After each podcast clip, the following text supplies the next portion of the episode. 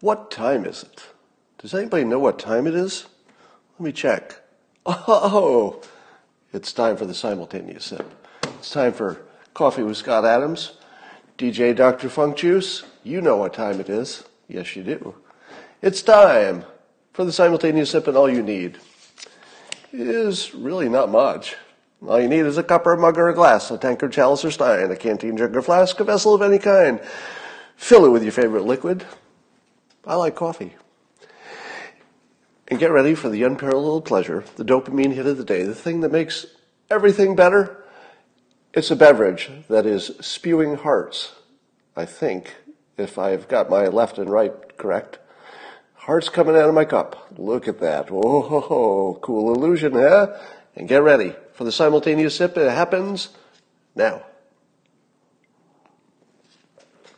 I realize if you're watching this on YouTube later where we upload it or on podcast, what I said about the cup full of hearts makes no sense in your world. But remember, we're all watching two movies on one screen, so don't be surprised if what you see is different from what other people see. So, in no particular order, you know that gigantic story about the anti-Trump guy who tried to massacre a bunch of Trump volunteers? You know, the thing that everybody's talking about. It's a gigantic story. I mean, why wouldn't it be? There's somebody who tried to massacre a bunch of Trump supporters. Oh, wait. It's not a national story. It's a kind of a little blip. Sure, it was mentioned. But the guy got lost in the wash. That's right. There's somebody who tried to murder Trump supporters. Didn't try to kill a leader. Tried to kill ordinary voters who were just registering people to vote. They weren't causing trouble. So that's where the rhetoric against Trump supporters gets you. Somebody actually tried to kill him. Amazing. We'll get to New Hampshire. I'm just letting people pile in here. My favorite pundit, and I say favorite because he's so absurd, is this Stephen Collinson guy who writes. He writes an anti-Trump article for CNN.com just about every day. And here's how he's trying to create the newest frame in which people can find a way to hate Trump, because they're running out of ways. It's like, oh, he's colluding with the Russians. Okay, he's not. He did something terribly impeachable. Okay, it wasn't that impeachable. It was, you know, closer to a perfect letter than impeachable. So they're desperately cycling through. Well, he doesn't seem like he's actually insane. So here's what they've lit on, and you can see that Stephen Collinson is sort of, I think, maybe testing the water with this. So here's the approach. A quote from his article: "The sudden storm over Stone," so talking about Roger Stone and possible pardon, "triggered by an early hours tweet by the president is part of an accelerated pattern of unmoderated behavior since Trump was found not guilty of impeachable offenses." Wait a minute. He was found not guilty of impeachable offenses? That's a wrong sentence, isn't it? Wasn't he found not guilty? If they were impeachable offenses, that would suggest that it was just a mistake and he was actually guilty. I like how he sort of stick that in there so you uncritically read it as though it was a travesty of justice. Yeah, so there were impeachable defenses, but inexplicably he wasn't impeached. How do you explain it? It's hard to explain. Anyway, so some of whom expressed the hope that the scar of impeachment the red letter I that's now burned on his chest. He will forever suffer the scar of impeachment.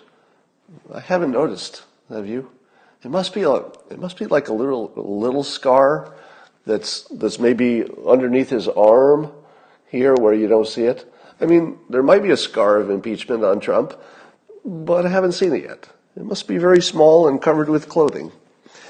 But anyway, it looks like the new attack against Trump is that he's unleashed. He's going to be, no longer can his dictatorial impulses be controlled. He can't be controlled. He's Godzilla. No, he can't be Godzilla. Somebody else is Godzilla. So it feels like not the strongest attack because I don't know, it just doesn't ring true. But they're trying desperately to find something that connects as a criticism.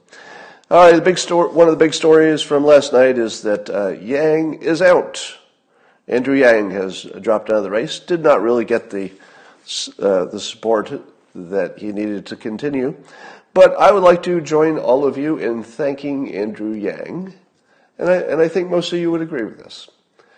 I think he made the race better. I think he made the conversation in the United States about the topics that he was pushing, UBI, robots are coming for your jobs, etc. I think he added a real, genuine, which is the same as real. He really upgraded the conversation. Now he didn't quite, make it to the final three, but he certainly changed the conversation, and I think it might be a permanent kind of shift in our thinking. And he was fun. He was great for Asian Americans because he got as far as he did. So everything about him was good. It was a very positive experience. So thank you, Andrew Yang, for being a good American, a great American, one of the best. So thanks for that. One of the things that one of my Twitter friends noted is that he had a little program that I was not aware of, and I thought I'd give it a shout out because it was interesting. It was basically a student exchange program within the United States, which is not the worst idea I've ever heard of. So normally you do the student exchanges with other countries so that you both get a little flavor of what the other country is about. It's good in the long run for, peaceful relationships and understanding and all that. But I guess Yang was suggesting that we do it within the United States, so that people would get out of their little bubble of their neighborhood or their culture and see what it's like somewhere else. It's actually that's a really good suggestion. Let's keep that one out there. All right, so thanks, Andrew Yang. Let's talk about the other candidates and where we're at. Now, if I had to pick one variable that makes the most difference in who's going to win the presidency, I would say the economy. Now, President Trump has an incredible lead in the economy, meaning that he's an incumbent over maybe the best economy we've ever had. And sure, you can say, Obama had better stats than this or that, or it's just a continuation of Obama, and people will say that. But still, when things are going well in the economy, it is a super strong indicator. But the second big variable, in a world of many variables, the two that stick out are the black vote and economics. So if President Trump looked good on those two things, you'd have to look for some kind of a special situation to take him out, because those are by far the two most commanding variables, not the only variables, and there could be lots of surprises between now and Election Day, but these are very predictive. So let's look at how the other candidates look on those two variables and some others. And let's talk about matchup. What is Trump's biggest negative? His biggest negative. Well, you could say there are two. I would say two of his biggest negatives are the deficit. That Trump is not as good on reducing the deficit as even his own side would like. And certainly, the people who oppose him would use that as a club. But he's running against people who are going to make the deficit worse, and they're not even pretending that's not the case. They're not even pretending. If you look at Bernie Sanders, is he going to make the deficit better or worse? Well, I think the answer to the question. That's not even a political opinion.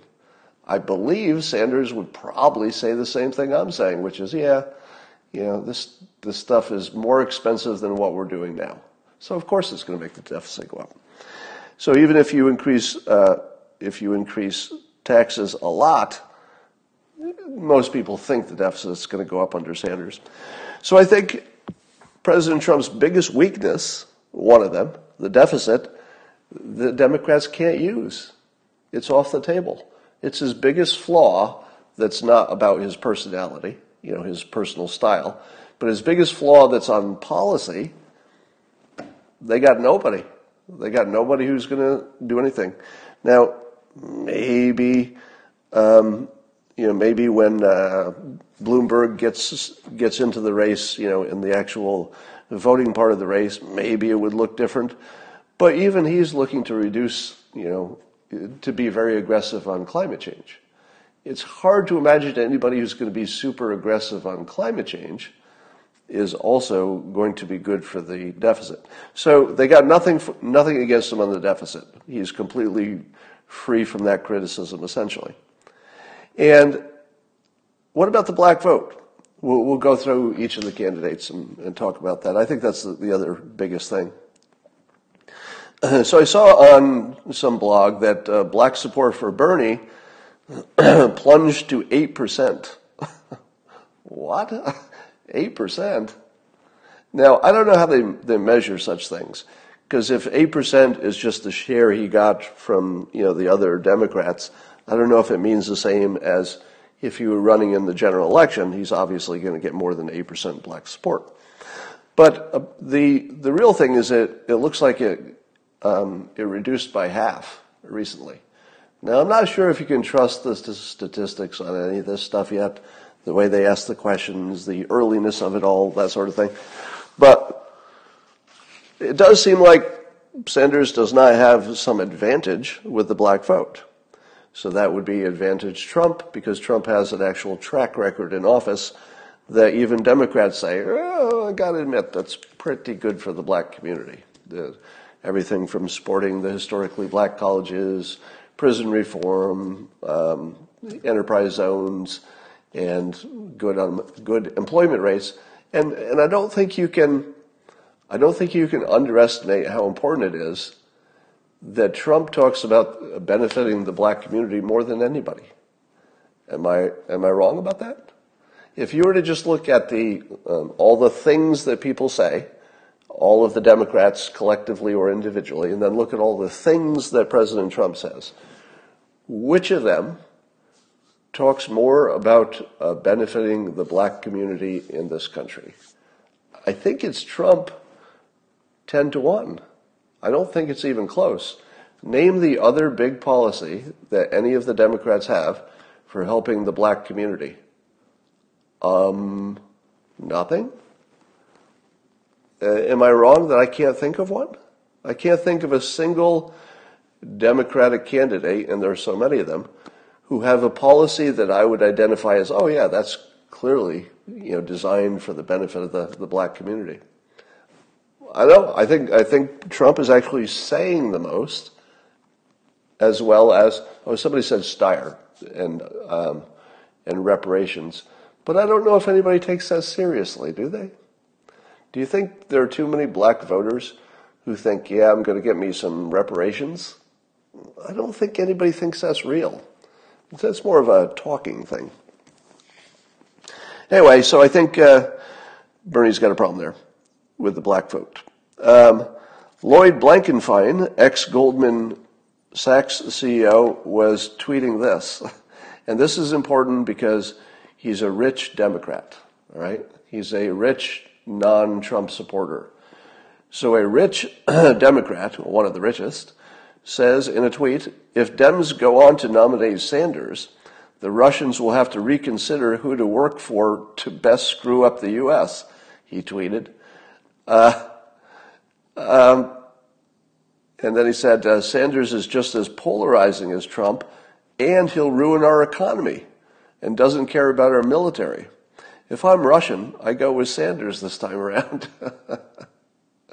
What about, right? And this is a Democrat saying that. And I've got a feeling that rich people, what they're maybe really worried about is their taxes and their economic situation. But that's a pretty strong broadside from a rich Democrat, and I got to think there are other rich Democrats who have the same opinion. Now, if let's say one of the Bernie or one of the super socialists, the ones who are more socialist, gets nominated, there's a gigantic attack vector there. I don't even know if that makes sense. An attack vector. Let's assume that made sense. That Trump has available to him that he hasn't really busted out yet. Could be he's just waiting for the right time to take out the Gatling gun. And it goes like this, and I've told you this before. When the economy is working really, really well, as it is in the opinion of most citizens right now, you don't add risk. You don't completely change something that's working well, and that's what Bernie and Elizabeth Warren and the other socialist-leaning ones want to do. Trump has not trotted out that argument yet, that you don't break something that isn't broken, or you don't fix something that isn't broken. And when he does, that's sort of the end of it, because older people are the voters, more so than the young. Bernie seems to have captured the support of all the people who are least likely to vote. The youth, people who are young and don't have health care. I think they're the least likely to vote. Can somebody fact check that? Whereas Trump has a natural constituency, even more so than ever, of people who just say, okay, I'm old, don't rock the boat, things are going okay. Trump owns the things are going okay, let's not change it group, and that's all the seniors. So good job, Bernie, in getting such vocal support from people who probably don't vote that much. That's going to cost him. All right. Bernie Sanders hired a band for his last campaign event. The name of the band, and I'm not making this up, what are the odds that Bernie Sanders would hire a band to perform at his event, and the name of the band would be The Strokes? Come on. One of two things is possible. Either the person that I named the mole is working for Bernie, meaning secretly giving him bad advice and doing all the wrong things in his social media. I don't think such a person really exists, but it's fun to think about it. Because when you see him do stuff like this, you say to yourself, that looks more like a prank than an actual thing that would just happen naturally. Now, of course, it's a world full of coincidences, as I tell you often. And so if I had to guess, of course, it's just a coincidence. But I think somebody should have maybe said, Bernie, maybe we should not associate with strokes. You know, no, Bernie didn't have a stroke, but you still think of this cardiovascular system as all one thing. It sort of blends together in people's minds and remind you of his mortality. People are all excited about Buttigieg, because he has so much support, and he's finished one or two in the first two events. So hey, it's going to be all him, right? Except that we're going to run into the states that have an actual minority population for the first time, and he's sort of done already. So I would say that Buttigieg is probably 90% certain, I would say. He's probably a dead man walking in terms of politics, because I think as soon as he hits the minority vote, you're going to see his strength just evaporate. So that's my prediction. So I think his ride was exciting, but he's sort of closer to the end of his ride than the beginning. Of course, we need to talk about Biden. So there are two views on Biden. One is that he had this clever strategy where he would lose the first two events, but then he would come back strong once the states with a bigger minority population were voting. But it looks like his support has cratered, and I think that the first two outcomes, as somebody smart once said, black people watch the news too. It's one of those dumb ideas. And somebody said, if you're a black supporter of Biden, let's say you've been supporting him when you answered the pollsters up until now, you had your television on, you heard the news one way or another.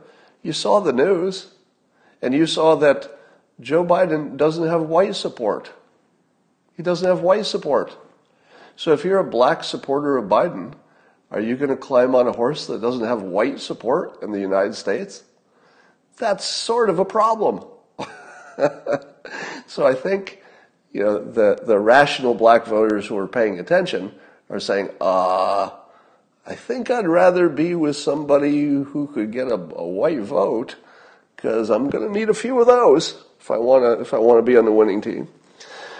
So I would agree with the pundits who are now saying that Biden is completely done and it's just a matter of time before he finds the most graceful way to make his exit.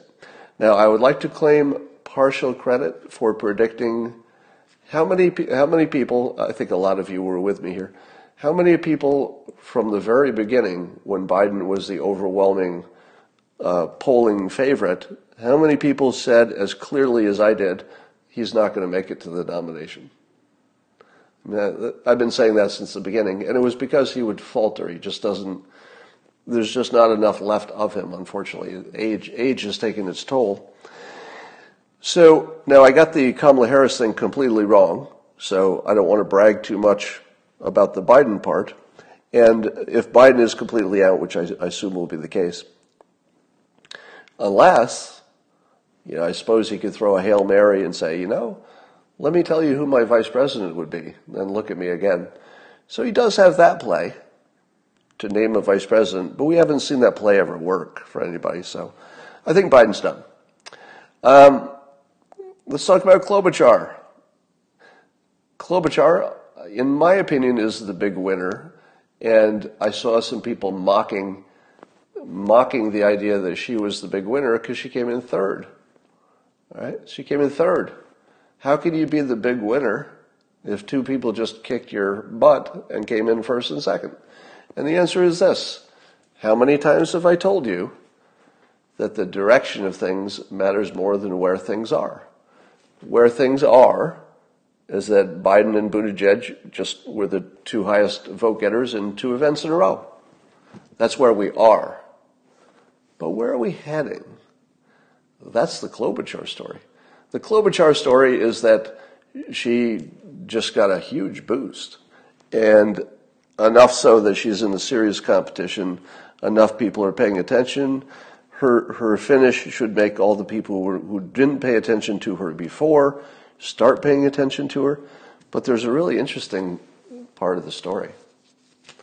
Now, if you read my book, Win Bigly, many of you have, you know that sometimes it's impossible to tell when something happens by coincidence versus when it has been influenced by some event.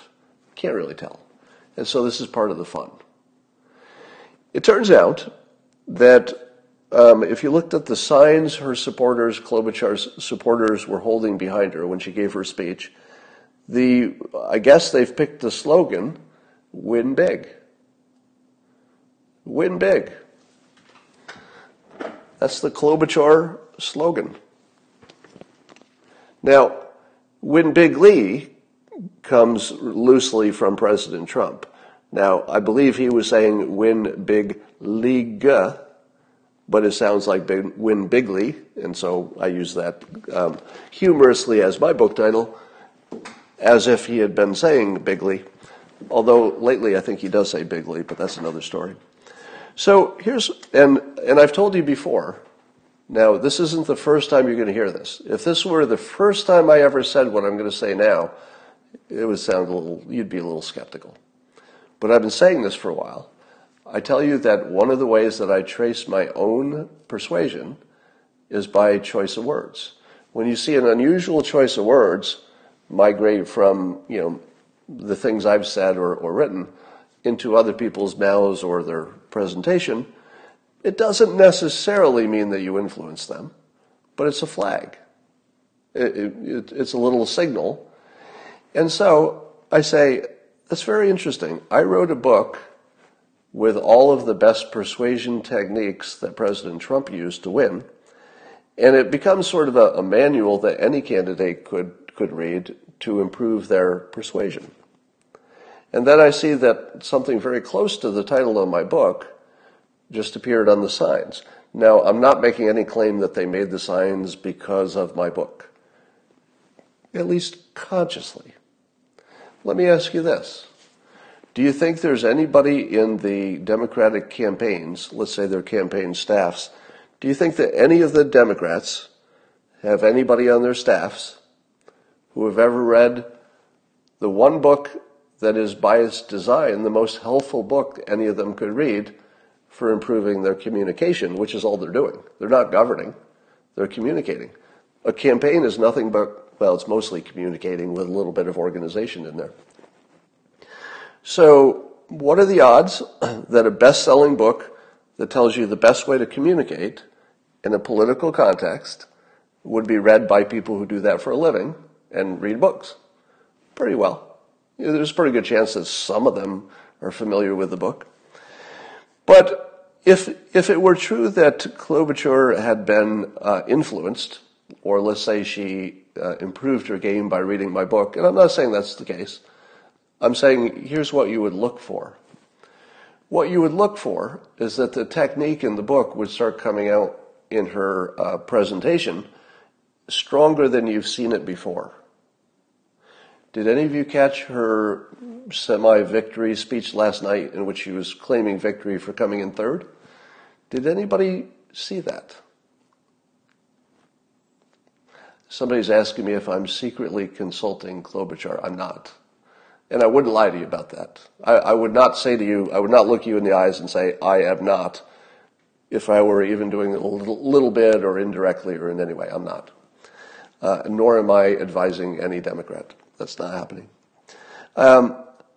But if you heard her speech, she started out with a super visual and emotional story about her grandparents, you know, coal miner, you know, picking up his sister from adoption agency because he had to work when he was a kid, and then they worked their way up, and it was the American dream, etc.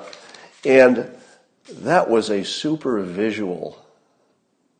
Yeah, it was a super visual and emotional story. What did Van Jones call out after Klobuchar gave that? Van Jones, who I often tell you is sort of the one-eyed. He's the one-eyed Democrat in the land of the blind.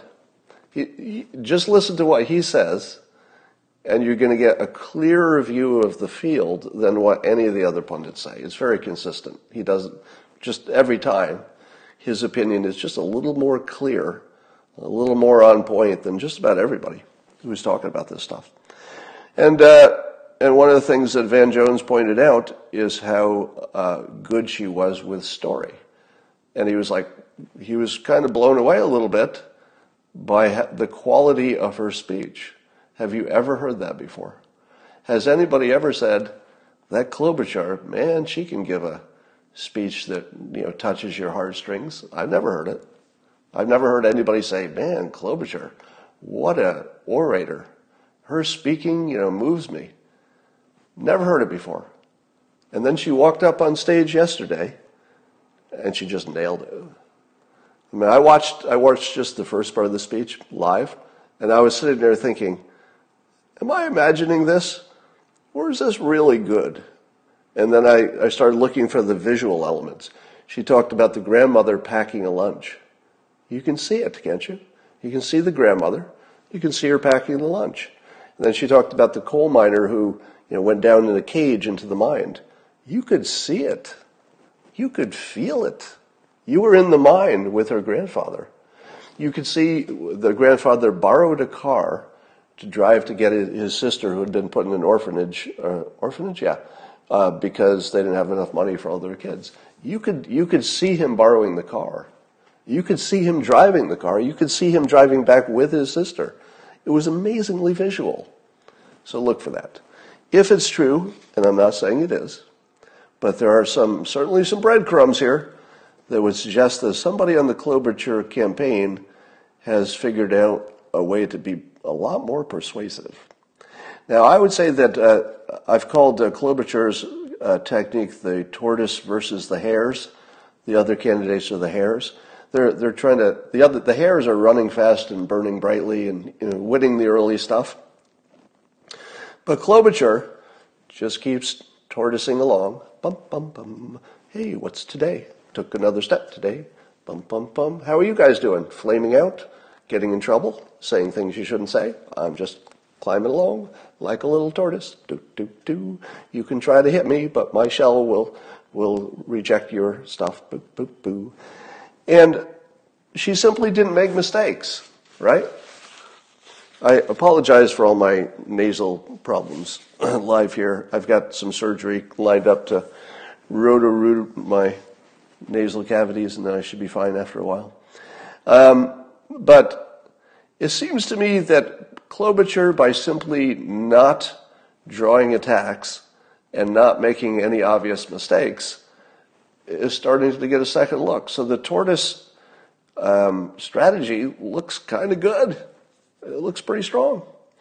Now, here's the other interesting thing about her. What's the big complaint about Trump? Usually it's about his being mean, right?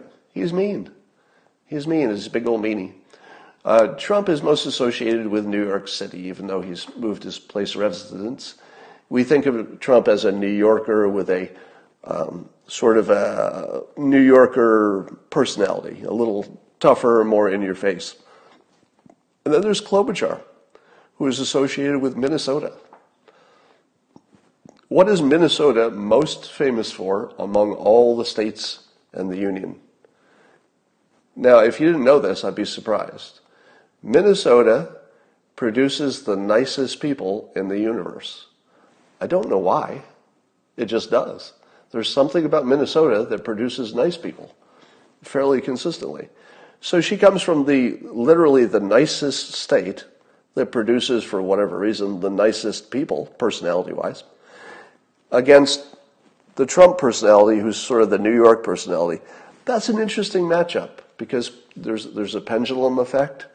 You know, people might want a fighter until they get a little tired of the fighter, and then maybe they need somebody nice after a while.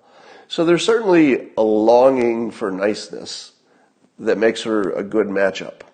I don't know that you could beat the president by being more of whatever he is, by being more attacking than he is. I don't know that you can over-attack. No, you could over-attack. I don't know that you could beat Trump by being more like Trump. I think you have to counter-program him with something that's also good, that's the antidote to Trump. Klobuchar has that. She looks like a dependable pair of shoes, and she's nice. Now there's these rumors about eating salad with her comb and all that. I don't know if any of that's going to be a problem. It doesn't seem to be dogging her, so I think that'll be nothing. So anyway, she's got a lot going on. So let's keep an eye on her and see if she's learned to persuade as well as I fear she may have. All right, let's talk about Bloomberg. Bloomberg, of course, has that stop and frisk problem, the black support problem, but worse than that, he's a terrible matchup for Trump. If you were to take a blank piece of paper and say to yourself, all right, your exercise is to invent a candidate and make the candidate the worst matchup you could possibly think of for President Trump. What's the worst thing you could do? It's like, well, billionaire. And that's pretty bad. But worse, billionaire with foreign entanglements, especially with countries we're worried the most about. Hello, China. Bloomberg's got China entanglements. He's probably got all kinds of entanglements all over the globe. Do any of those entanglements mean that something bad has happened, could happen, would happen? Who knows? But it's not a good matchup because that's one of the things that people were afraid of with Trump. Is the international entanglements.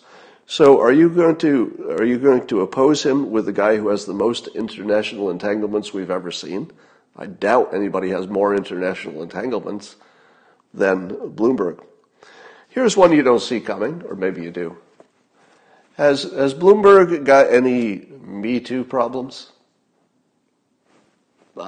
Does anybody? I don't see it in the headlines. Maybe there were some stories that were unconfirmed floating around. But here's the thing. He's an old white billionaire of a certain age. Let me ask you this question. If you're an old white billionaire of a certain age, don't you have a lot of Me Too's in your portfolio?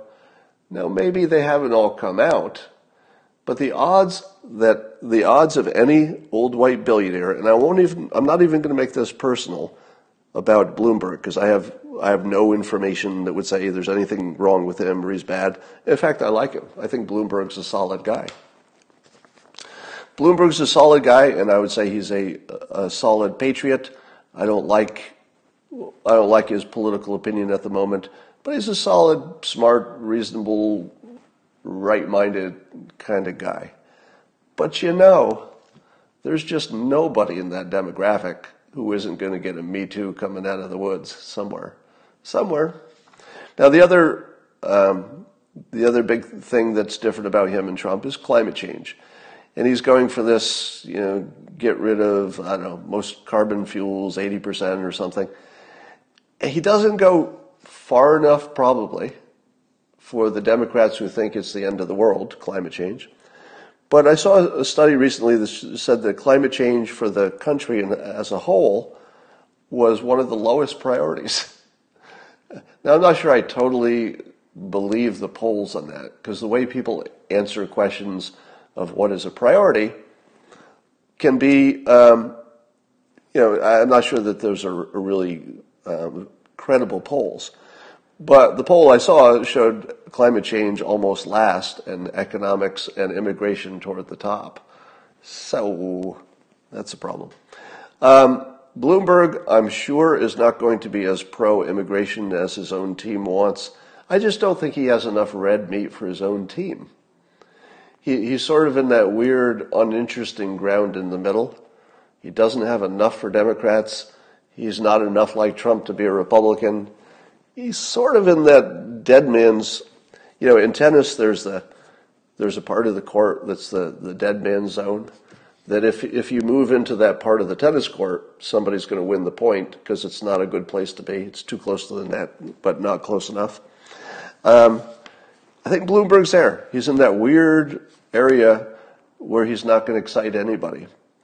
So he's also boring and short compared to Trump. We would like to think that short doesn't make a difference. Now, Bloomberg's, roughly the same size as me. Now, do I think I could not be president because of my height? No, I could be president. I mean, if I wanted to, I'm pretty sure I could do it. I did write Win Bigly. Now, I'm not going to do it. I have no interest in that kind of work. But I don't think my height would stop me. So I don't think his height is going to stop him, but it's a negative if he's standing on this screen. People are, in their let's say their non-critical part of their brain are just going to say, leader. I want a leader who looks like a leader. I'll take the big one, thank you. So it does make a difference, maybe not the commanding difference. The other problem is he's boring. He's boring. He's boring. How do you take the most boring candidate and put him up against Trump, the most interesting human being we've ever known in the history of civilization? That's like the worst. And also there's a question about his age, whether he's losing a step. That will always be a question. And you remember he was talking about how he would, if he became president, he would work from a cubicle, basically, or an open office instead of having, private offices. That's the worst instinct. It sounds like, when Bloomberg did his little, I'm going to work in a cubicle when I'm mayor, I thought to myself, that's not bad. That's not bad. If you're a mayor, you're more like a senior vice president at a big company. A senior vice president at a big company might want to not have a big office and look like they're special, might want to have a cubicle and be a person of the people. I can see it. I don't think it was important. I don't think it made a difference. But I can see that as a branding thing, it would make sense as a mayor. But as soon as you say you're going to be the brand of our country, you're going to be the person we think of when we think of the United States, you don't want them in a cubicle. You want them in the Oval Office every time. because that office is who we are. That's our brand. You know, it'd be great if you take your own brand. Mike Bloomberg, if you want to make your personal brand, I'm a guy who just works in a cubicle, I'm a normal guy, that's okay with me. Do anything you want with your own brand. But if you become president, you're my brand. You're my brand as president. What you do reflects on me. If you're a mayor, does what the mayor does reflect on the people in the city? Not really, right? Have you ever bonded? Have you ever thought of yourself as being part of the brand of your mayor? No, not once. But when you think of president, that's an accessory to you. You American citizens, a lot of people from other countries watching this, but if you're American, your president is part of your brand, whether you like it or not. And that's just sort of a dumb old person move to not correct from the fact that what he did as a mayor just doesn't make sense as president. It just doesn't make sense. And it feels like an old guy who's just playing the hits. You know, he's like a band who used to be popular, but he can't write a hit song anymore. So he's just going to play the oldies. I just don't think that matches up against Trump. I also think Trump has another advantage, which is that he's going to be more immune from fake news than ever before. Because we've watched the fake news brand Trump as a certain thing and then be wrong time after time after time, you know, from the Russia collusion to you name it, you know what I'm talking about. I don't know if the attacks on Trump will have the same power they might have before we saw him in office for 4 years. I think he's just more immune from every kind of attack. I can't even imagine what kind of attack he hasn't already gone through, and it didn't take him out last time. So he's sort of more Teflon than he ever was, and he was pretty Teflon. I mean, grab him by the you-know-what, and he still got elected. That's pretty Teflon. So he's more Teflon than ever, but if it's somebody like Bernie, Bernie has a real problem running against Trump. Bernie has a real problem. You know what Bernie's big problem is? He's not a good enough liar. Now, I believe that Bernie says some things that stretch credulity. He certainly said things that the fact checkers checked him on and said, not so much. So there are no politicians who don't violate the fact checking sometimes. But Bernie is kind of unique in that he's not the one to go negative as much, and he's not going to lie as much. So he's the kind of person, if you said, hey, Bernie, you know, I don't know if he's ever mentioned this, he probably has, but you know that thing in Charlottesville, you got that wrong. It turns out that's a misquote. The president never said that the neo-Nazis were fine people. He was talking about the other people there that he said were not the racists. If you tell Biden that, maybe he'll still use it anyway because it works, right? But if you tell Bernie that, and he believes, oh, geez, that's not even true, and it's easy to prove it's not true, you just look at the transcript, I don't know if Bernie would use it. Maybe he would. Maybe he would. But I think Bernie is handicapped by being a little too honest, and I don't know if that would work in a general election. You know what I mean? All right. There's one suggestion. I just heard this from an opinion person, that one of the reasons that Bernie lost some support, allegedly, this is unconfirmed, but recently with the African-American population, is that Joe Rogan said he might vote for him. Now, does that feel right to you? Do you think that his African-American support would plummet because Joe Rogan said he might vote for Bernie Sanders? I don't think so. I don't think people are paying attention at that level, because what the heck do the black community have? What problem do they have with Joe Rogan? So it turns out, you know, he's a comedian and provocative, and he's been around for a long time, so you can dig through his past and you can find something to be offended by. But I don't think most of you are aware of it, and it's not real. You know, it's just being provocative and being offensive is a lot different from being racist, he's not racist or even close. At least there's certainly no evidence of it, and there's lots of evidence against it. So Joe Rogan got a lot of heat from that, and he clarified his opinion, which I hadn't heard before, and it goes like this. So this is Joe Rogan clarifying his opinion about Sanders. And he said on his podcast, all I said is I'm probably going to vote for him. But he added, I like Tulsi Gabbard. I love her. I love him. I love Andrew Yang. So he was making the point that he's, you know, it's not about one candidate. There are several candidates that he likes.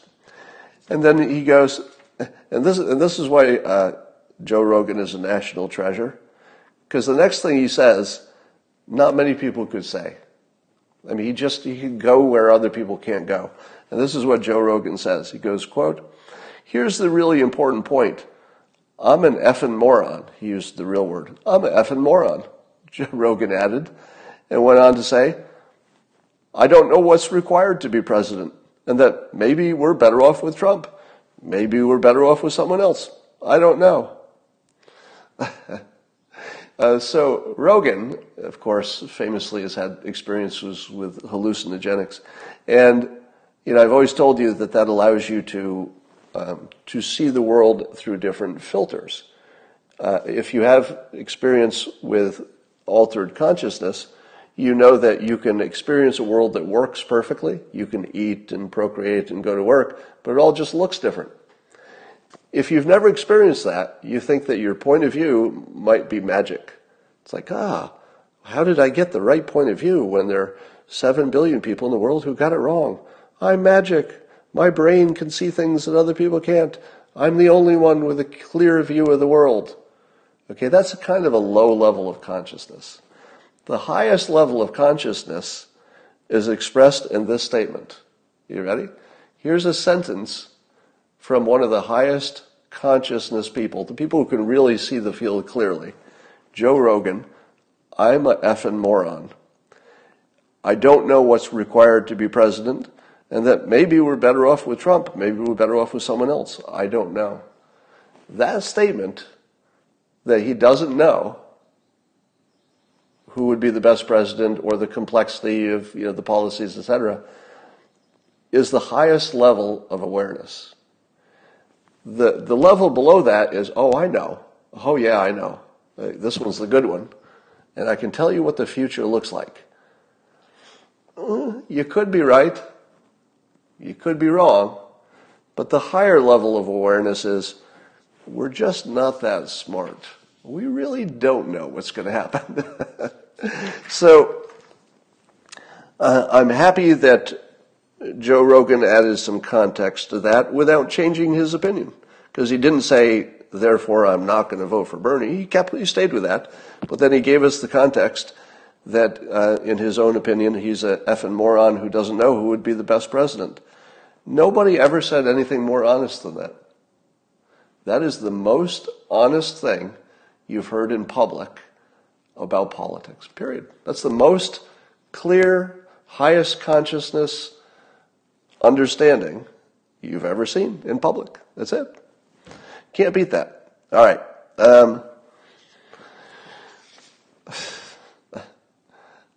I was laughing at Pope Francis, and I don't want to get religious, and this is not an anti-Catholic thing by any means. I'm pro-religion, for those of you who don't know. I'm not a believer myself, but I think religion is mostly, 90% is positive in people's lives. It helps them here on earth, and that's great. So if it's a filter that works for you, it's a way to see the world, produces benefits, obviously it does. I'm in favor of religion, if you don't take it to the extreme. But I observe religion as an observer. And I can't help but wondering how these conversations went. So Pope Francis has... he's now supporting the ordination of married men as priests in the Amazon. So I guess that was a question. So there weren't enough people who wanted to be priests unless you let them also be married, which would mean that they would be having relations with a woman, which is apparently not allowed if you're going to be a Catholic priest. And I wondered, how does that conversation go? It's like, you get to be a leader a respected leader in our religion, there's just one thing. Really? It sounds great. What's the one thing? Well, there's one thing you can't do. What? You can't have sex. You can't have sex. All right, well, I can put up with not having sex for a while. Well, I didn't say a while. Like forever, for the rest of your life. What? Yeah, I mean, you can be a priest, but you can't have sex for the rest of your life. And then you can imagine the person saying, ah, wow, that's tough, but, you know, at least I can, you know, if I can't have sex with another person, at least I can, you know, take care of myself, right? Well, no. So you can't do it with another person, but also you can't do it with yourself. Would you like the job? Whew. That's pretty severe. Can't have a intimate relationship with a woman, and I can't even take care of it myself. I guess I'm going to have to do it for the money. What's it pay? $5-10 million a year? Well, you're also going to be closer to poor than rich. I don't know how you sell that job, frankly, but so I watch it as an outsider. I'm glad that people do it, because religion is good, I think, in the world. But all right. So that's enough about that. Some get rich, somebody says. Yeah, that would be the exception, I think. I'm going to give you a suggestion that's the best suggestion you've heard. Are you ready? Here it is. During the election season, all the candidates like to take issues off the table. So if there's something that somebody's killing you with as an issue, if you can do something to, you know, remove that, that's good. One of the things that Bernie and some of the other Democrats, most of them, I think, are pushing is legalizing weed at the federal level. And we see Trump is completely vulnerable to that argument because he's kind of quiet on it, and he's also famously anti-drug. So he's not really the right person to take that argument to the public, even if he agrees with it. We don't know if he does, but even if he did, it would be hard for him to be the anti-drug guy. Personally in his life, it's made a big difference. He's never touched any kind of drug. So he would be the wrong person, I think, to promote legalization of any kind, because it just goes against his personal story too hard. But at the same time, the public wants it, and it's a big problem for the election. Here is my suggestion. Are you ready? President Trump should delegate the decision to Ben Carson. Now, I know this isn't Ben Carson's, you know, job in the cabinet, but Ben Carson is a famous medical professional, one of the most, well, maybe the most famous doctor in the world. Can you think of a medical doctor who's not like Dr. Oz, but somebody who's, you know, credible as an actual physician or something? I would say Ben Carson is one of the most famous medical experts in the world. And I think the president should say some version of this. I'm too close to this. I'm just too close to it. It's too personal. You know, I lost my brother to alcohol. I'm not the one who can make a decision on this, so I recuse myself. I realize it's my decision to make, but I have to recuse myself because I can't be objective on this question. So I'm going to delegate it to the most credible person I can think of, which is Ben Carson. Now, it's kind of a twofer if you haven't figured this out on your own. You may be aware that Ben Carson is black. I think most of you knew that. And you may also be aware that, especially with the conversation about stop and frisk and a lot of African-American young men being arrested for minor marijuana possession, that's part of the whole Bloomberg story he has to explain away. Wouldn't it be the most credible thing you could do to have the recommendation, whatever it is? I don't know what Ben Carson would recommend, but wouldn't the best recommendation in terms of credibility be from a famous African-American doctor? How do you beat that? Because I think it has more impact on the African-American community, and I think everybody agrees with that. And if Trump isn't the one to make the decision, well, do it the way a manager would do it. You would delegate it. If you can't do it, delegate it. And he has the perfect person to delegate it to. Now, I don't know what Ben Carson's opinions are, but that's the beauty of it. Do you think Ben Carson makes decisions without looking at the science? I doubt it. Do you think Ben Carson makes decisions without looking at the full field, everything from the politics to the science to the medical part to the social elements? I think he sees the whole field. He'd be perfect. Now, in my perfect world, Trump would delegate it, take himself out of the decision. Ben Carson would look into it, probably would say, let's get the federal government out of this business. Probably wouldn't say he's in favor of marijuana, I assume. I think he would just say, let's get the federal government out of this business. States got this, and that would just be a win. Best idea you've ever heard, isn't it? Somebody says, it's a horrible image. Somebody's characterizing what I said as, he's black, so he knows drugs best. Did I say anything like that? Did I just say that Ben Carson knows the most about drugs because he's black? I said nothing like that. I'll tell you what Ben Carson does know more about. He knows more about being black than somebody who isn't black. He knows more about being a doctor. He knows more about politics than people who are not involved in politics. He knows more about the Trump administration than people who are not involved with it. So that's that. All right, let me see if I hit all my points. I think I did. And that's all we have for today. And let's go forward and have a great day. And being... and having such a great simultaneous step. It's going to be a great one. Talk to you tomorrow.